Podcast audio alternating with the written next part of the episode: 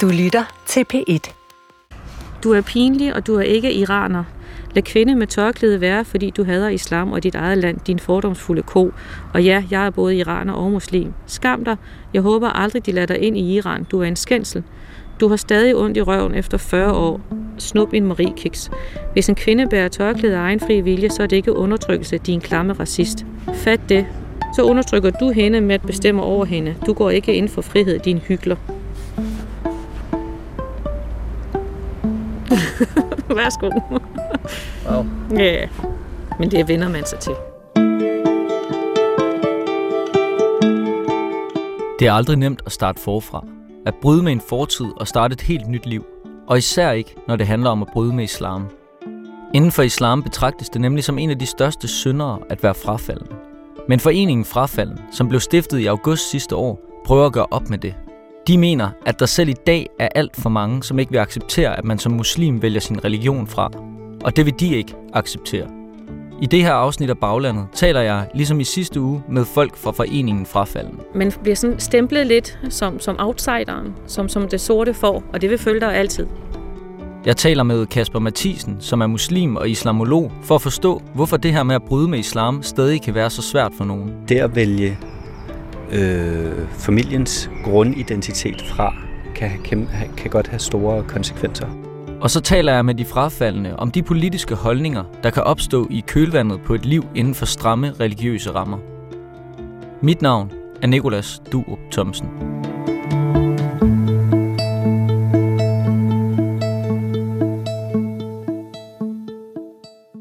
Fedt, at du gad at tage dig tid. Det vil jeg gerne. Dejligt. Det er en solrig forårsdag på Lystbådhavnen i Fredericia. Jeg er taget ud for at mødes med endnu en frafalden. Hun vil gerne være anonym, så jeg kalder hende Sara. Går tit herned også med ungerne. Ja. Og samle muslinger og sten og ja. Sejlbådene ligger side om side i havnen, mens snorene på de mange både forsøger at finde takten i deres slag mod skibsmasterne. Sara er 40 år gammel. Hun er ikke særlig høj, har et mildt rundt ansigt og krøllet skulderlangt hår. Jeg. Jeg tror, det er godt her. Vi sætter os foran en iskiosk på havnen, og Sara lægger sin telefon foran sig på bordbænkesættet. Jeg har talt med hende i telefonen op til, at vi skulle mødes. Og her fortalte hun, at hun modtager ret mange hadbeskeder. Og dem spørger jeg, om hun ikke vil vise mig. Øh, her for nylig, det var længe siden, jeg havde været inde og kigge. Jeg tænkte, nu går jeg lige ind og kigger. Der var otte ulæste. Venlige, venlige hilsner. Vil du læse dem op for mig? Ja, De er meget vulgære. Jamen, jeg, tænker, jeg tænker da bare, det er vigtigt også, fordi det er, det er åbenbart en del af jeres liv, det er, at I skal forholde jer til den slags hele Ja. tiden. Ja, ja. øh, og er det så fordi, at det er, at det er politisk, at du er engageret, eller er det på grund af tro, tror du? Det er nok begge dele, fordi det er ikke nogen hemmelighed, at jeg er medlem af Nye Borgerlige. Det ved Mustafa også godt, og det ved de også godt i foreningen, og det melder jeg også klart ud mm. på Facebook. For mig er det vigtigt at simpelthen bekende kulør. Så den får jeg også nogle hug for. Og når jeg så også samtidig siger, at jeg synes ikke, at islam anerkender øh, begge køn på lige fod, og jeg synes, der er forskelsbehandling, og jeg synes, der er social kontrol, jamen så får jeg jo også nogen på, på snuden, ikke? Men hvad, hvad skriver folk så til dig? Jamen, hvad kan nu de skal jeg lige se. Værsgo, der var en. Hvad står der her? Stik de tudekiks op i din klamlugtende møgfisse, din luder. Der er grund til, at jeg ikke kan svare på jeres pis derinde, din so. Wow. Det er, så, men det er en mild en, den er faktisk ikke så slem. Ej, jeg synes, den er rimelig slem. Ja, Hvordan har du det med at læse de der ting? ikke særlig rart. Øhm, men det påvirker mig ikke. Altså, jeg bliver nærmest stødt over, hvordan i alverden man kan få sig selv til at skrive sådan noget. Sikke en masse vrede, han må have. Altså, sikke en masse frustrationer, han må have. Øh, og han kender jo ikke mig. Han ved jo ikke, hvem jeg er som person. Så han har vel dannet sig et eller andet billede om, hvem jeg er. Og det har skabt så mange følelser i ham. Jeg, jeg synes faktisk, han skal sætte sig selv fri. Men altså, hvis du skal skrive det til alle, så kan du sidde fra nu og så til øh, altid, ikke? Saras familie kom til Danmark fra Iran i 85. I Iran var familien muslimer, men et par år efter de kom til Danmark, konverterede de til kristendommen. Hun er derfor også et lidt specielt medlem af foreningen Frafalden, fordi hun jo ikke er opvokset i et muslimsk hjem. Så man har sådan et behov for at tro på et eller andet. Og så finder man ud af, at den øh, kristne Gud er lidt kønnere at se på end den muslimske Gud. Så man hopper over fra den ene båd til den anden båd, men det er stadigvæk det samme hav. Altså det er stadigvæk det her religiøse. Øhm, så den sociale kontrol og kulturen omkring adfærd fulgte stadigvæk med. Og hvad, Øhm. hvad oplever du så som barn? Hvordan oplever du den her kultur? Jamen som barn tænker jeg ikke rigtig, jeg lægger mærke til det. Øh, det er egentlig først, når jeg nærmer mig konfirmationsalderen og begynder at komme ud og ligesom skal være mig selv, slipper forældrenes hænder og skal ud og finde mig selv. Først der begynder jeg sådan at kunne mærke det. Du har ikke den samme frihed, øhm, og jeg må ikke de samme ting. Min ramme er meget mere indsnævret i forhold til øh, de mandlige i familien. Jeg kan huske, at jeg engang kommer hjem. Jeg havde haft et fritidsjob, hvor jeg havde sparet sammen til den her lille nederdel, jeg rigtig godt kunne tænke mig at købe. Og jeg får endelig så sparet op og kommer ud og køber den her øh, nederdel og får den lagt ind i mit skab. Og så en dag kommer jeg hjem og ser den klippet op i tusind stykker og spredt ud over på min seng, sådan ret demonstrativt. Og så spørger jeg så ind til dem, hvad det her det er for noget. Jamen det var jo fordi, nu skulle jeg jo lære, hvad jeg skulle gå med og hvad jeg ikke skulle gå med. Og hvis jeg ikke selv har den dømmekraft, så må de andre tage en beslutning på mig. Ikke? Og hvem havde så gjort det? Det var min mormor. Kan du beskrive, hvad, hvad skete? blev du sur der? Jamen, jeg blev, ja, jeg blev sur, jeg blev frustreret, jeg bliver også samtidig undertrykt, og jeg øh, kan huske, at, at min vrede ligesom går hen og bliver til sådan en øh, stiltigende accept. Ikke at jeg accepterer, at jeg er overbevist selv, men altså, så, så, så tager jeg bare ikke diskussionen med hende. Øh, så lader jeg det bare være, ikke? Og det gælder sådan set også øvrige familiemedlemmer. Igennem en overrække forsøger Sara at indordne sig. Hun fortæller, at hun nogle gange tager diskussioner med familien, men at hun forsøger at begrænse det, fordi hun hver gang oplever at blive trumfet og holdt nede. De næste, det næste, der så kommer, det er jo for eksempel drenge. Det at kunne, kunne snakke med drenge og have drengevenner. Ikke nødvendigvis kæreste, men, men bare drengevenner. Det kan man jo ikke, fordi man på persisk har et udtryk, der hedder, at du kan ikke sætte vat og ild sammen. Altså det kalder man det, vat og ild. Fordi så eksploderer tingene, så brænder tingene. Så det kan man ikke. Piger og drenge må helst ikke... øh, De kan ikke være venner. Okay. Ja. Og det led du under? Ja, det gjorde jeg, fordi jeg havde jo, og det var faktisk en af de ting, jeg havde en kamp med. At, at hvorfor kan man ikke det?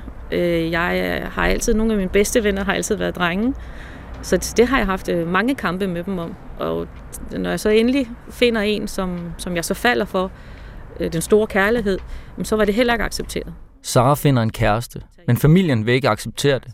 Hun fortæller, at hun derfor holder det skjult. Og en dag, da hun er omkring 20, bliver reglerne og kontrollen, som er i hjemmet, for meget for hende. Jamen, jeg pakker mine ting og kravler ud af mit vindue midt om natten. Ringer til min kæreste på det tidspunkt, og så siger jeg, du bliver simpelthen nødt til at komme og hente mig. Og så kravlede jeg ud af vinduet, og så kørte vi. Og så boede jeg ved hans bror i et halvt år. Og hvordan havde, havde du ingen kontakt med dine forældre her? I starten havde jeg jo ingen kontakt, nej. Men, men jeg tænker, at de fleste kan nok godt sætte sig ind i, at der vil jo være et vist savn. Så, så, på et tidspunkt så opretter jeg jo en kontakt, men jeg kan jo stadigvæk godt høre og mærke, at, at den der træng til forsoning fra deres side er betinget. Og det vil jeg ikke være med til på nogen måder. Så Og hvornår blev du bevidst om, at det her det handler om tro og kultur? Altså, hvorfor, hvorfor, hvorfor er det begyndt for dig at handle om tro og religion? fordi der er forskelsbehandling. Og det var den, jeg ligesom satte mig op imod. Fordi det er jo, det er jo retfærdigt. Det kunne jeg ikke se noget formål med. På det her tidspunkt har Sara ikke sluppet troen endnu. Hun begynder at dyrke den i det kristne iranske fællesskab, i en forhåbning om, at der måske her kan være en anden tilgang til tro, end den hun oplevede i hjemmet. Men sådan oplever hun det ikke.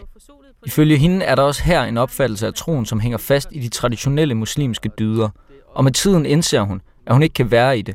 At tro er ikke noget for hende. Og det har haft sine konsekvenser. Jamen, man mister troværdighed, man mister anskuelse, man mister... Øhm, man bliver sådan stemplet lidt som, som outsideren, som, som det sorte får, og det vil følge dig altid. Har du oplevet, at nogen har brudt kontakten med dig simpelthen?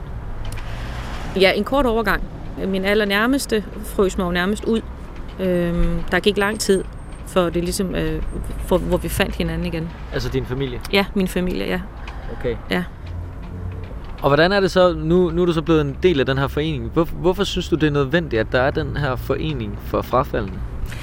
Fordi at jeg ser det lidt som sådan en børnetelefon, man først lige har opfundet. Fordi man egentlig er begyndt at indse, at der er altså et behov for de her svage stemmer, som ikke har noget sted at gå hen.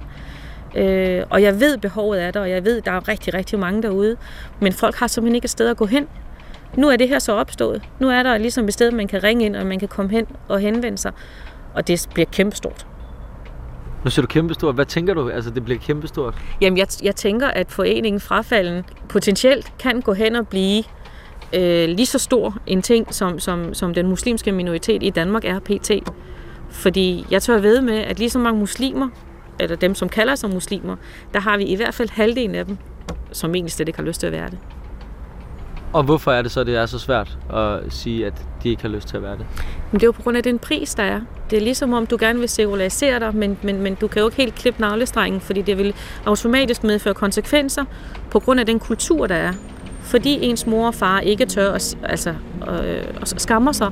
Der er social kontrol, der er skam, der er rigtig, rigtig mange ting forbundet med det, og det ved alle.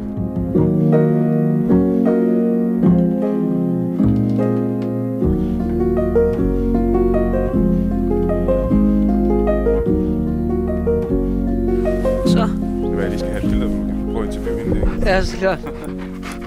Vi vender tilbage til Sara på Løsbådhavnen i Fredericia. Men først skal vi lige en tur forbi trekantsområdet, hvor Mustafa Sayek bor, sammen med sin kæreste, barn og to hunde. En af dem er lige nu ved at snuse godt og grundigt til mikrofonen.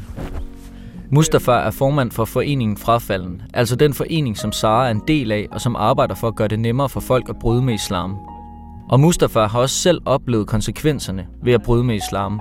Han har fået hånden slået af af sin familie, og så er han i øvrigt også en af dem, der ofte modtager trusler fra folk i det muslimske miljø.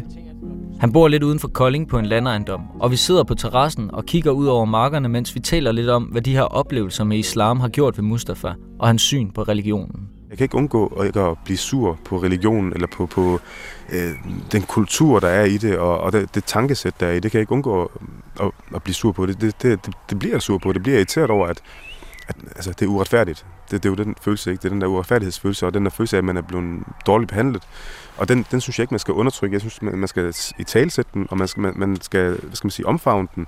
For ellers så kan man ikke arbejde med det. Altså, du kan, ikke, du kan jo ikke Ellers så har du bare rundt med sådan indre had og sådan noget, ikke? Altså, hvis du, hvis du arbejder med det, og det, og det er min generelle holdning til det. Men, men jeg tænker også, jeg tænker også fordi det, nu har jeg lige undersøgt lidt med dig, altså, mm. du har jo en politisk baggrund også, ikke? Jo, jo. Øhm, så ja. på den måde tænker jeg, at det, det er i hvert fald et nødvendigt spørgsmål at stille, at om, om du som formand for den forening mm. her, om dine medlemmer øh, af foreningen kan være sikre på, at, at det, du har sat i søen her, ja. ikke er et politisk projekt. Ja. Jamen helt klart, og det er et vigtigt spørgsmål, og det, det er jo også sådan noget... Du har været tilknyttet Nye Borgerlige, ikke? Jamen altså, jeg har jo ja, både altså Venstre først, øh, og så kom Nye Borgerlige frem, og det, det tiltalte mig rigtig meget. Især den her med, øh, at islam ingen indflydelse på samfundet skal have. Altså for mig personligt, der ramte det jo helt perfekt, fordi det, det var jo det, jeg oplevede, at jeg kom ud af det her, og så oplever, hvordan samfundet bliver mere og mere, hvad kan man sige, islamiseret. Nu er det måske et farligt ord at bruge, men, men det var det, jeg oplevede. Så det tiltalte mig rigtig meget personligt. Øh, og det betyder jo så, at jeg gerne vil støtte dem øh, altså med min stemme, og hvad det jo kan. Jeg stiller ikke op for Nyborgerlige eller for noget mm. politisk parti. Vi har en regel om, at man ikke må stille op til noget øh, kommunalvalg eller folketingsvalg, hvis man er i bestyrelsen. Det er sådan en regel, for så, så bliver det sådan lidt for så bliver det lidt for politisk. Altså hvis vi har en eller anden, der stiller op i, øh, i Københavns øh, storkreds, og så har han medlem af, altså, øh, bestyrelsesmedlem, ikke? Øh, det, det, det, det prøver vi at holde os fra. Men hvad man sådan stemmer privat eller er medlem af privat, det må man helt selv om. Mustafa virker til at have dannet sig nogle markante politiske holdninger. Men han virker også til at være nogenlunde bevidst om, at den her forening ikke skal tjene et politisk formål. Jeg tror egentlig, uanset hvilken retning vi, vi, vi går med det, eller hvordan vi, vi agerer, så vil det jo kunne blive spændt på en eller anden politisk vogn, om det så er til højrefløjen eller venstrefløjen. Helt klart, lige snart der er noget islamkritik, så er højrefløjen der. Det, det ved vi. Øh, men, men omvendt så har jeg også oplevet, hvordan venstrefløjen også kan finde på at bruge vores forening som et eksempel på, at integrationen går godt. Altså man siger, at se, vi har en forening for eksmuslimer, det er da godt. Altså det er et tegn på, at der er god integration, ikke? Så på den måde bliver det også brugt. Så er det sådan lidt, altså hvis, hvis man skal lade være med at, at gøre det, man gør, i frygt for, at der er nogle politikere eller en politisk øh, øh, scene, der vil, vil øh, tage det til gissel på en eller anden måde, jamen, så, kommer, så får man aldrig gjort noget. Altså, man er bare nødt til at, at være sikker på, at man gør det med, med rene intentioner, og så bare stå ved det. Øhm, og så må man jo sige fra, hvis der er nogen, der virkelig, du ved, sætter ord i munden på en. Det er jo det, man skal passe på med, ikke? Så, så grunden til, at I er her, er fordi, at det er virkelig vigtigt at værne om hinanden, hvis man har taget det skridt at bryde med islam? Det, det, det er vigtigt, at vi, vi, vi støtter hinanden helt klart. Øhm, for, for, for hende, som ikke tør at tage kampen med hendes forældre for eksempel, det, det vil hun kunne gøre et eller andet sted. Ikke? Velviden, at der er nogen, der, der, der har hendes ryg et eller andet sted. Altså, vi ligesom er der for at hjælpe, hvis der skulle være noget. Ikke? Vil du sige, det er farligt at bryde med islam? I, I Danmark er det heldigvis ikke, øh, fordi vi trods alt har en lov, som hedder, og en norm, som, som trods alt stadigvæk beskytter os relativt relativt godt, kan man sige. Det, Men jeg tænker også bare, hvis, hvis vi er et land, hvor det ikke er farligt at Mm. bryde med islam, hvorfor er der så behov for jer? Fordi det, det der med, om det er farligt, altså sådan fysisk farligt, det er jo en ting. Men, men i foreningen, der er vi jo et fællesskab og netværk for folk, som har brug for, som står alene.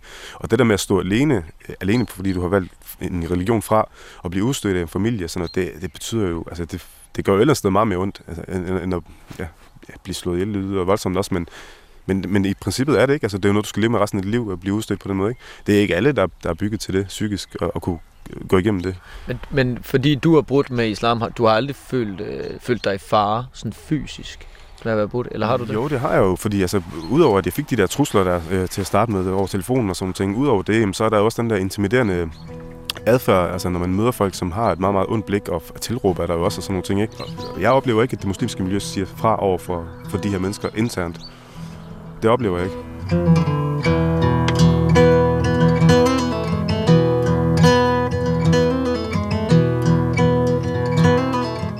Jeg har den seneste uge forsøgt at få fat i imamer for at få dem til at forholde sig til de her oplevelser, som frafaldene har med at bryde med islam.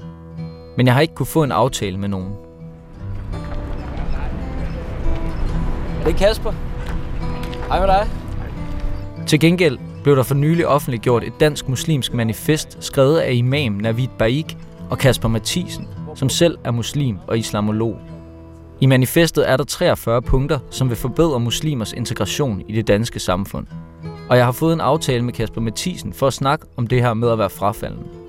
Vi mødes i Assistens Kirkegård og sætter os på en bænk for at snakke. Kan du ikke bare lige til at starte med også informere både mig og lytteren om, hvad siger islam om frafald? Hvad siger Koranen om frafald? Mm. Hele Koranens grundakse, det, det stiller et spørgsmål til mennesket, hvor at Gud, Allah, har åbenbaret sig selv, har sendt sit åbenbarede ord, som er en vejledning til mennesket. Og mennesket står så over for et valg, om de vil, de vil følge det eller lade være. Og det at være muslim betyder, at man følger det. Så det at ikke tro, øh, velvidende hvad det er, det er jo fra et religiøst synspunkt, eller et teologisk synspunkt, en kæmpestor synd, og det er det værste faktisk et menneske kan gøre ved sig selv, fordi det er øh, selve menneskelivets øh, helt store eksistentielle spørgsmål, der er, lever jeg med Gud, eller, eller med ryggen mod Gud?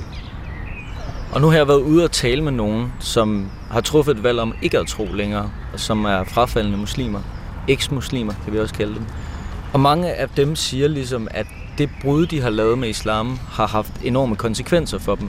De er blevet udstødt, nogle af dem sågar troet af det muslimske miljø, slået, slået hånden af af deres forældre.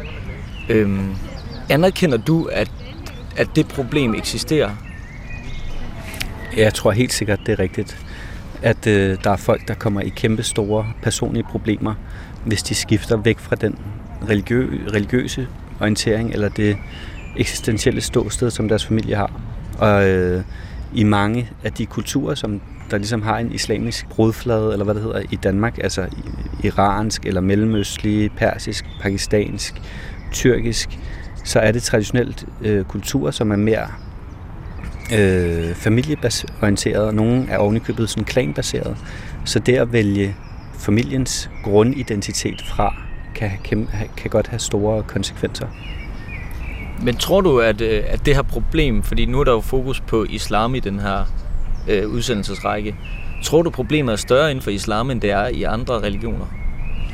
Jeg tror, problemet i, i Danmark, fordi at resten af landet har en måske en mere individualistisk kultur generelt, at så lægger man mere mærke til det. Synes du, det er okay, at man som familie eller muslimsk miljø slår hånden af dem, der bryder med islam? Altså, jeg aner ikke, hvad der, hvad der sker ude i de der familier. Jeg har ikke nogen, øh, nogen brudflade med det. Men umiddelbart, så vil jeg synes, det var en, en, en dårlig idé at øh, i det hele taget bryde kontakten til sine familiemedlemmer, nærmest ligegyldigt hvad. Sammen med imam Navid Baik har Kasper skrevet det her nye dansk-muslimske manifest. Hensigten er at få danske muslimer til at diskutere betændte tabuer, og frafald er et af punkterne. Det sætter de to forfattere fokus på under det, de kalder islam og andre verdensanskuelser. øh, hvor vi netop øh, slår fast eller insisterer på, at den enkelte menneske har, har frit, øh, skal have fri mulighed for at vælge den livsbane, eller det, det, det de synes, de er overbevist om. Er det et opgør med en gammel forståelse?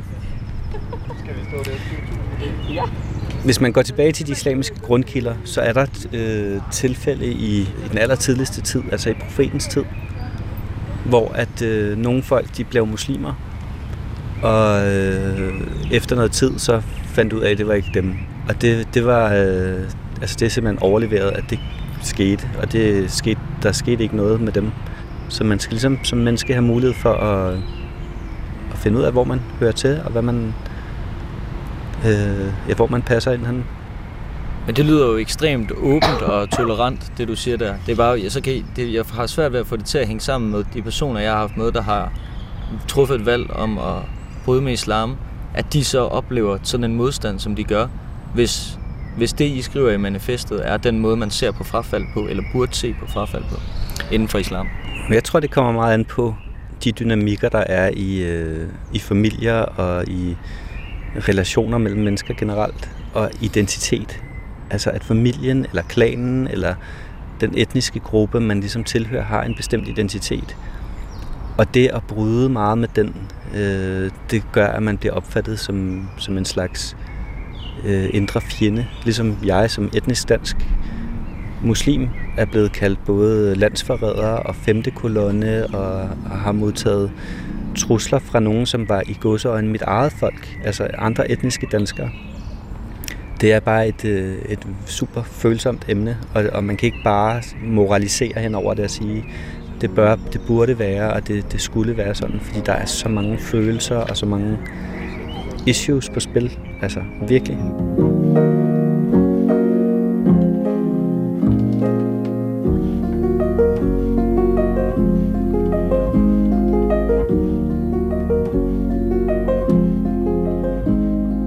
Det virker på mig som om, at Kasper rent faktisk anerkender, at det her er et problem. At kulturen og traditionerne, der eksisterer i nogle muslimske grupper, betyder, at frafaldene bliver udskammet. Men det virker også på mig som om, at der sker ting i de muslimske miljøer, som måske bærer i en retning af mere tolerance og åbenhed. For eksempel det her nye manifest.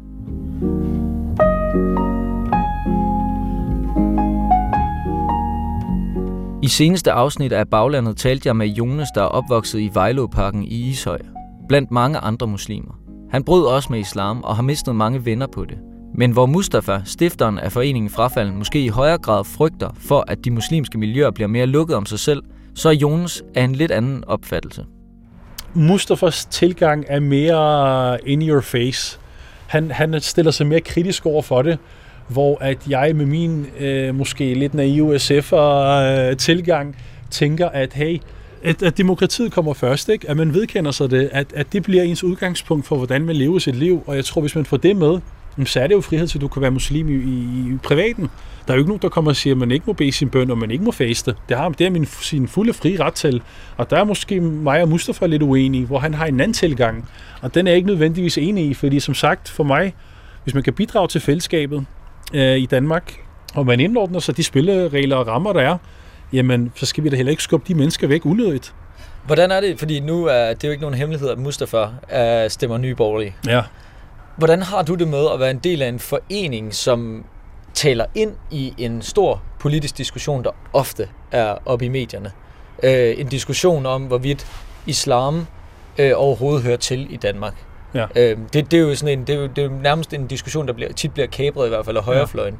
Ja. Øh, og nu står du og siger, at, at du stemmer SF, ja. og og Mustafa, han er jo så formand for den her forening. Ja. Tror du, at man kan adskille foreningen fra et politisk liv? Sagtens. Når jeg taler omkring øh, det politiske aspekt af det, så taler jeg på egen vej, og det samme gør Mustafa.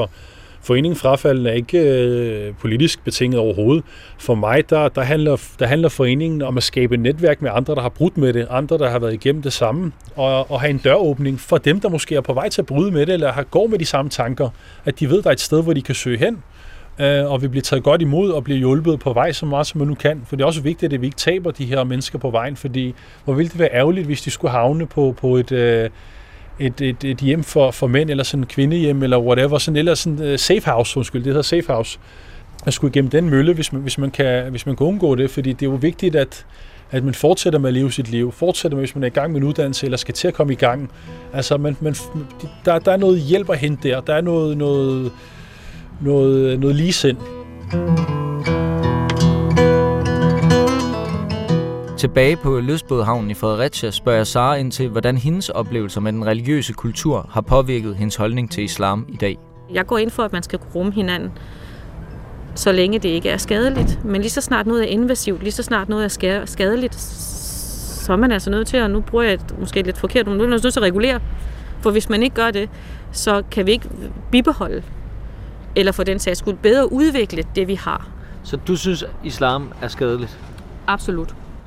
Så det vil sige, at vi, vi står faktisk lige nu i et sted, hvor, hvor dine oplevelser og sådan noget har måske også på en eller anden måde fodret et had til den kultur, som bliver skabt i islam, men som også skabes i andre religioner. Jeg vil faktisk ikke kalde det et had, fordi jeg ser, jeg, jeg, jeg, jeg, har ikke, jeg nærer ikke noget had til nogen. Øh, men, men jeg ser islam som noget skadeligt, og derfor så synes jeg, at man skal passe på. Øh, islam kan muligvis godt fungere nogle steder, men ikke, ikke et velfærdssamfund. Hvis der nu er en, der kommer til dig og siger, for mig er det bare så dejligt at være muslim. Det gør mit liv så meget mere simpelt. Jeg er så lykkeligt et menneske. Vil du så altid have en lille skepsis? Nej, fordi nu har jeg jo tilfældigvis en veninde, som, som er konverteret. Øh, og jeg kan jo godt se, at det fungerer for hende. Og, og så længe hun er glad i det og trives i det, så skal hun da selvfølgelig have lov til det. Mm. Men hvad, hun er vel ikke skadelig for vores samfund? Nej, det er hun ikke. Men hun er også meget atypisk. Lidt okay. ligesom mig selv. så, vi, så din drøm er jo ligesom, at, at det typiske, den typiske måde at dyrke islam på, bliver eksemplificeret i din veninde der. Ja, hun er i hvert fald et godt eksempel på, hvordan man skal være. Ja. Og så vil det fungere? Det, det håber jeg da. Jeg ved det jo ikke. Du har lyttet til Baglandet, der i dag sat fokus på frafaldende muslimer. Hvis du vil høre flere udsendelser, kan du gå ind på dr.dk-baglandet eller søge på Baglandet i din podcast-app. Mit navn er Nikolas Sturup Thomsen, og redaktør er Rune Spar Gertsen.